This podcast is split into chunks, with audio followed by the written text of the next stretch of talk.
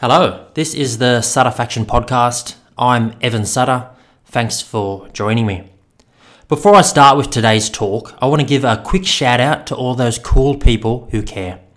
You went vegetarian or vegan to have less of an impact on our environment. You paddled out with the Extinction Rebellion crew to stop the coal ships.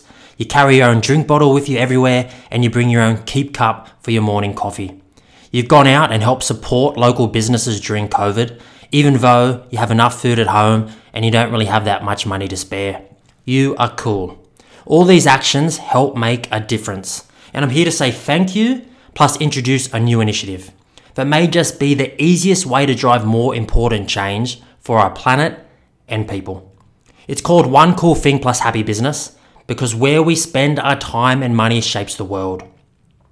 And too often we spend it with really bad people behind really bad businesses. Like with Johnson and Johnson, we might buy their products like Listerine, Aveeno moisturizer, Band-Aids, Nicorette gum, Johnson's baby care, Carefree tampons and liners. These all come from Johnson and Johnson, and we buy them without giving them too much thought. Maybe they're on special or have nice branding, not knowing that they are owned by a company that is part of a $26 billion settlement for their role in the US opioid epidemic which claimed 600,000 lives over two decades. Johnson & Johnson imported most of the raw opium used by the US manufacturers and was accused of misleading doctors and patients about these drugs' potential for addiction. But we actively support them unknowingly to continue to do these things when we buy their products. Every day, we are putting money in the pockets of huge assholes who do not care about anything but a quick money grab. We may not be able to change deeply entrenched social structures, or not yet anyway, but we can stop funding them. Education is the answer and finding ways to make things more transparent. We need to stop giving our money to assholes. Make a better choice. Our lives become so much better when we take greater responsibility for our actions. And it is simple, really simple. Find out more about what we are trying to do at hapsley.com.au and get behind our One Cool Thing Plus Happy Business initiative. It's easy and it's fun and it's important. So thank you. On to today. This talk is called Life is Hard. Here's some simple ways you can make it harder and some simple ways you can make it easier. No doubt, over the last two years in particular, as the world has and is and will continue to undergo dramatic changes, you've experienced some gloom some bad times, tough times, battling in some areas of life, financially, physically, mentally. A type of fatigue that is difficult to shake. And by now, you may have realized that this is part of being human and part of being a human in 2021. As it was in 1930, 1984, and will be again and again until you leave this planet. How and when you leave this planet, we don't know, and the state the planet is in during that time, well, that's just as murky. But despite all of life's challenges, some people seem to flow with it a little better, right? The weight on their shoulders seems lighter, while others' loads seem unbearably heavy, even if their circumstances and difficulties pale in comparison. Of course, this is not as simple as being happier, as there are many layers of wounds from an upbringing that is different for everyone, we will never quite understand. But nonetheless, why are some Holocaust survivors in better moods than the rich CEO? Why do I have friends who are super rich but super miserable and just really quite boring and disengaged, while others are alive, interested, and a joy to be around in spite of having few of the so called perks of success? These are the types of questions that I guess got me interested in happiness and well being in the first place. Why are you so miserable and he isn't? If I compare you two, you should be miserable, but your life is good and yours sucks, so to speak. These are the type of questions that got me reading Happiness by Matthieu Ricard, where he talks about happiness being a skill, one in which we can actually develop. The Conquest of Happiness by Bertrand Russell, a book that if you started reading, you would think that he's talking about society today. Only to flick to the front and see he wrote it in 1920 sometime. But we still suffer from the same things again and again ego, envy, comparison, anxiety about the future, fear, worry. I dived into all of Martin Seligman's books, Seligman being the pioneer of positive psychology. I enjoyed the practicality of authentic happiness and flourish. And I really experimented with his PERMA model for well-being in my everyday life. I even wrote his model on my whiteboard that I put up in my kitchen in my apartment in the Mission in San Francisco. With a big P, positive emotions, E, engagement, R, positive relationships, M, meaning, A, accomplishment. And I did one thing every day that focused on each of these areas. How could I boost, say, my positive emotion today? Well, I'll organise a game of tennis. And hey, that ticks off positive relationships too. I'll ring my mum, I'll write her a letter as well, meaning done. You get the picture. And each book I read, Flow and Creativity by Csikszentmihalyi, Happiness by Design, The Blue Zones, The Blue Zones of Happiness, and each talk I listened to from Barbara Fredrickson on positive emotions, Kristin Neff on self compassion, Thich Nhat Hanh on peace and anger and fear and love, and there was a lot of Thich Nhat Hanh, inspired by my three months living in his Plum Village Practice Centre in France. And they all gave me practical guidance and little tricks, you could call it, that made my life a little less heavy, less overwhelming, and a, and a tad more enjoyable. Moments that would be a little boring, I mean, we have a lot of them, right? Life is full of times when nothing really happens. Life is full of times where, you know, nothingness, boredom. And that can take us a few different ways. It can take us reaching for a beer, texting a buddy to pop over, um, who really are not really a buddy, but you know, they will do. We are bored and we need a cover, and anything will do. And it might leave us looking in the fridge and then in the mirror six weeks later thinking, How did I get so? You know. Or it can take us another way, where we learn to carve out a little joy in the boredom where nothingness becomes a really cool chance to sit under a tree and breathe. Does that sound boring to you? Well, it used to for me too. And now it sounds pretty, pretty damn nice. It could take us to a book, a letter, I look up at the clouds, and I don't think I've ever loved the clouds as much until I learned how to embrace those moments of nothingness, of boredom.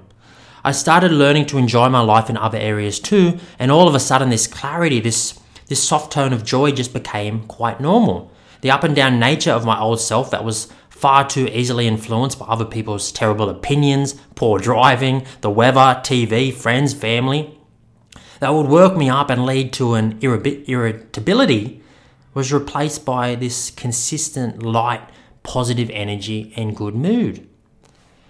So I kept on reading and learning and slowly made the switch from all those short term band aid solutions like empty sex, drugs, alcohol, TV, social media, etc. And I just started enjoying my life a lot more. And I still have sex and I take some drugs occasionally, but now I'm doing them for healthier reasons and not always out of a place of lack. So today, well, I, well, I finally got to it, world's longest introduction. I want to talk about all those habits, behaviors, conditions that are in our makeup or in the makeup of those unhappy, insipid folk and all the things you can do to enjoy your life a little bit more. Even amongst all the chaos, poor politics, corruption, wars, viruses, bad driving, and terrible opinions. Because unfortunately, they are always going to be there. The idealist in me thinks we can band together and stamp out poverty and injustices, and the bad humans at the top. But until then, and even then, things are going to go wrong and life will be tough. So the question becomes how can we enjoy it? And you may be thinking, what do you know? The only reason you're talking right now is because your last name happens to fit so well with satisfaction. And despite all the books I've read and all the leaders in the field I've met while speaking around the world, and the five years it took to write my new book Awake, which is jam packed with all these practical tools to make our lives better, it doesn't mean much, right?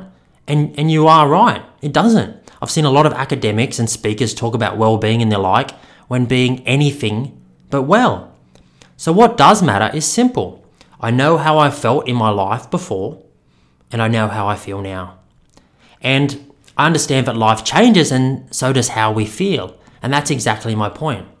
During my life, while things have continually changed, and not always for the better, I've still been able to find some joy in my life. Through legal disputes with a business partner, death, breakups, failures, I've found things that I can fall back on again and again that make me feel good, content, fulfilled, and alive. But first, I needed to identify what was causing my suffering and see the role I can play in changing my conditions and then my habits. Otherwise, it becomes very easy to tell ourselves a nice little story that makes us feel better in the short term, but leaves us running in an unhealthy circle. And that's a circle that I hope we can all break before we lie on our deathbeds, which could come next week, remember, and say, shit, I wish I did this or that. I wish I didn't chase that, or I or wish I could have done that. I think that might be the most important moment in our lives, those last three seconds, and thinking, gee, that was pretty good, and I was pretty good. So, this is what unhappy people do. And this is by no means an exhaustive list, but just a few things unhappy people do that keeps them unhappy. right. They see everything as permanent. This leaves you rigid, hard, stuck in concrete, no room to move. We don't see life as ever changing, uncertain, fluid.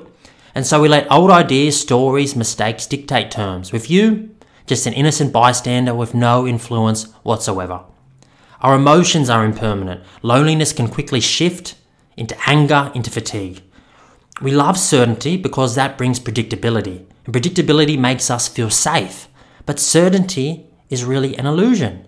And by choosing certainty and safety again and again, we kill adventure and zap our zest for living. What do unhappy people do?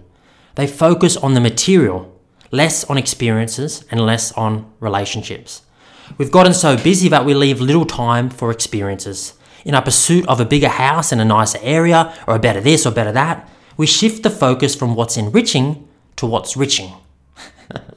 Does that make sense? It's a pun. Well, you know what I mean. We have little time left after a big day and an even bigger week, so we can't set off on a nice adventure with friends. We only have enough uh, time to buy something. And of course, this does make us feel better, but only for a very, very, very short time. And so we have to buy more things and keep chasing that high. And let's be real, it's a pretty poor high. It is, isn't it? Buying something will never trump doing something, being something. Buying another pair of shoes is never there, never better than a week at Burning Man or a stand-up paddleboard down the river. When we buy things and choose things, we leave little room for people too. You might buy those shoes for your lover or partner, but even she feels the toll. She now wants to have you buy her shoes next month, and she has no energy for camping and certainly none for sex. Things are replaceable. People and, and experiences are not. Collect experiences, don't collect things. Unhappy people have an overly outward facing mindset with little focus on their inner worlds. It is all about how they look and how they look to others. They are still comparing what they have and what they have done with others. Still, they never stopped in high school. That's tiring, and it's a big way to waste your time. And all we have is time, failure to use it is the biggest crime. If we don't ever spend any time getting to know who we are, free from distractions, comparisons, all those covers like face, fake friends, alcohol, and ice cream, we just keep running in that circle.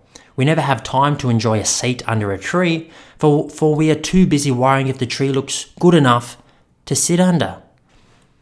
Unhappy people are disconnected from their values, needs, wants, and sadly, reality. It is all interconnected life, habit, actions, relationships. You can't expect to thrive in one area while completely messing up another. Eventually, it will get you. The unhappy are imbalanced with little connection to their values, and the people we attract are merely a reflection of what we value. So unhappy people spend their time with other unhappy people, and together they dance in their self created misery. And of course, they don't dance because unhappy people aren't playful. They got rid of their inner child at 15 when everyone told them to grow up. Oh, and again, unhappy people listen to everyone around them. They rarely think for themselves. So you stop playing, you have no interest, nothing to turn to when things go sour. I dislocated and broke my toe a few months ago, and now if I, I had built all my well-being on just running, then my life would have sucked for a couple of weeks. But I stayed playful and leaned on the other 30 interests and things I love doing. I wrote more, read, enjoyed ocean swims, painted, and I'm not particularly good at any of them. But that's what happens when we stop being playful. We think we have to be good at something to enjoy it, and when we are kids, we don't. We play everything and we don't care what others think, and others don't uh, they don't care either. We all put it down to merely learning. And unhappy people, they stop learning. They don't believe in lifelong learning. They stop when they leave school or get a job. boring. Life is full of so many cool things. And here is a bit of that interconnectivity for you. When we are rigid, we think we know everything. And we are too full of pride to be playful, to experiment, and to fail. So we stop learning because of the fear we will not be good at it, instead of learning for curiosity and curiosity only. Unhappy people aren't curious because they already know everything. They see learning as a means to get a job, not as a means to live a good life. And that's a huge difference. Unhappy people, well, they travel inauthentically. To post photos on Instagram, to look good, and travel is not about looking good. Unhappy people have led a really unexamined life. So they get pushed and pulled every which way, resulting in always seeking, craving, and an instant gratification mindset. So they need to satisfy the identity and status of societal expectations, never their own. Their relationships lack trust and respect because they are always too busy thinking about how they can get something for themselves. They watch too much TV and spend too much time on social media. They depend too much on an, an, external world, one that is always unpredictable and fragile to bring them all their joy and happiness, not knowing that that road leads them far away from the control in which they crave. They run away from their suffering and are master avoiders and escape artists. They are disconnected from their bodies and stay stuck in their heads and a monotony of self created stories, most of which aren't true. They struggle to stop and slow down. If they do, they become bored, restless, lonely. They are busy and always entertained. Anything else feels uncomfortable, and discomfort needs to be avoided at all costs. They are rarely grateful because they live like they are going to live forever. Now, on the flip side, what do happy people do? Well, maybe the best start would be simply spending some time, maybe even under a tree, looking at how you spend your time. Yes, we are under pretty extraordinary circumstances right now, especially for my friends in Sydney and Melbourne and Newcastle, and also in Kabul and Palestine and Sudan and Venezuela for a myriad of reasons. But this is still life, your life, and you still play a big role in how you feel. Just examine, reflect, be soft, be kind to yourself, and ask Are the things I'm doing in my life, moment to moment, making my life a little easier, a little better perhaps? And what can I do that can allow a little more joy to flow in? And on top of this, you can look at the research, the Harvard study on adult development, and see how crucial positive relationships are for our well being and longevity. And longevity. You can pick up that phone and ask how someone else is doing. Maybe even compliment a friend via text message or email and say thank you. Easy tricks that will release your feel good chemicals and give you a little helper high or turning your focus on something good. Because we are very good at seeing our faults, recognizing some good stuff helps turn the tide. A little contradictory, I know, since I just spoke very negatively the last 10 minutes about all the things we don't do, not what we can do. But it's all the same thing, really. It can all be flipped. Suffering is happiness and vice versa. The beautiful lotus flower grows from mud. A little insight Thich Nhat Hanh helped me realize. You can start spending your money on experiences instead of fancy things. You can come to terms with the knowledge that yes, we do need money to live and even to thrive, but there's a limit. And finding that balance between interests, health, relationships, relaxation is more important. And I know this is tough to comprehend. Everywhere we look, on TV, social media, billboards, tells us the opposite that we need more. And that more mindset has even creeped into our health and personal development. Tony Robbins will tell you we need more. That thinking can ironically leave us even more self absorbed and troubled when it is clear that what we need for our health and our planet's health is to click back in with community, help each other out, be kind and compassionate, and when we create those conditions in our lives and we can find contentment in ourselves and in simplicity, we can support others and our natural environment more too. Yes, I've mentioned things we can do as individuals to make our lives better, knowing that going inward helps us to better go outward, to better our relationships and our communities, and that is imperative. But what I'm saying is also a different game altogether. I'm talking about creating the conditions in your life to enjoy the abundance of beauty and possibility that is available to us, but most often missed in our haste. But maybe learning to enjoy your life and allowing the people around you to enjoy their life is the most important conquest. Happy people earn enough money to be comfortable and sometimes a lot more, but they aren't consumed by their work. The happiest person I know had one big piece of advice at 84 years old don't chase the money. And I like to take my advice from people who are admired for their character, zest, integrity, honour, and experiences, and not their social media followings and unoriginal narratives. Happy people value their time over money because they know they don't buy anything with money, only the time it takes to make that money. Happy people get the basic stuff right. They sleep well, eat well, and move well, and they experiment. They collect experiences and do the opposite of everything I said the un- unhappy people do. And I could talk for hours about simple things we can do to enrich our lives, but I've already done that in my new book, Awake a journal, a guide, a retreat, a friend, which you can buy right now, wherever you are living. Just type in Awake Journal, Evan Sutter, into Google and get a copy now. Yes, I know this is a, a little self indulgent, but I think it is full of enough cool practices and insightful and accessible content to get you on your way to just enjoying your life a little bit more in all the change and all the chaos. Awake is rooted in research, it's accessible, fun, and it blends mindfulness, philosophy, positive psych, emotional intelligence, creativity, nutrition, health, sleep, kindness, gratitude, communication, 20 plus activities, 12 guided meditations, a bit of art, mindset tips. It's like a holistic toolkit for well-being. And it's a book we could all use right now and something I use every day myself. So I thank you for your time and I hope you're doing well right now. I know it's a tough, tough time. And I hope you can find the courage to do some things this week that make your life more enjoyable. Maybe something that stretches yourself. We have a built in negativity bias and we are programmed to scan our environment for risk. And this part is overactive in most of us. So try something new that puts you outside your comfort zone and allows you to dance around your default mode and rigid thinking. And if you want to find a little more peace, my brother has put together a really beautiful mindful meditation project called Increments. It's the best way I've seen to become an independent and confident meditator in a practical, easy, step by step process that immediately gives back without having to waste your time on apps that promise a lot but tend to simply entertain. You can enjoy that for free at nathansutter.com.au. Thanks again for your time. You can find out more about me and my new book Awake at evansutter.com and about our social enterprise Hapsley at hapsley.com.au and at, at Hapsley on Instagram. This is the Sutterfaction podcast. Tell some friends about it, leave a review, give it a share, be cool, and enjoy your life.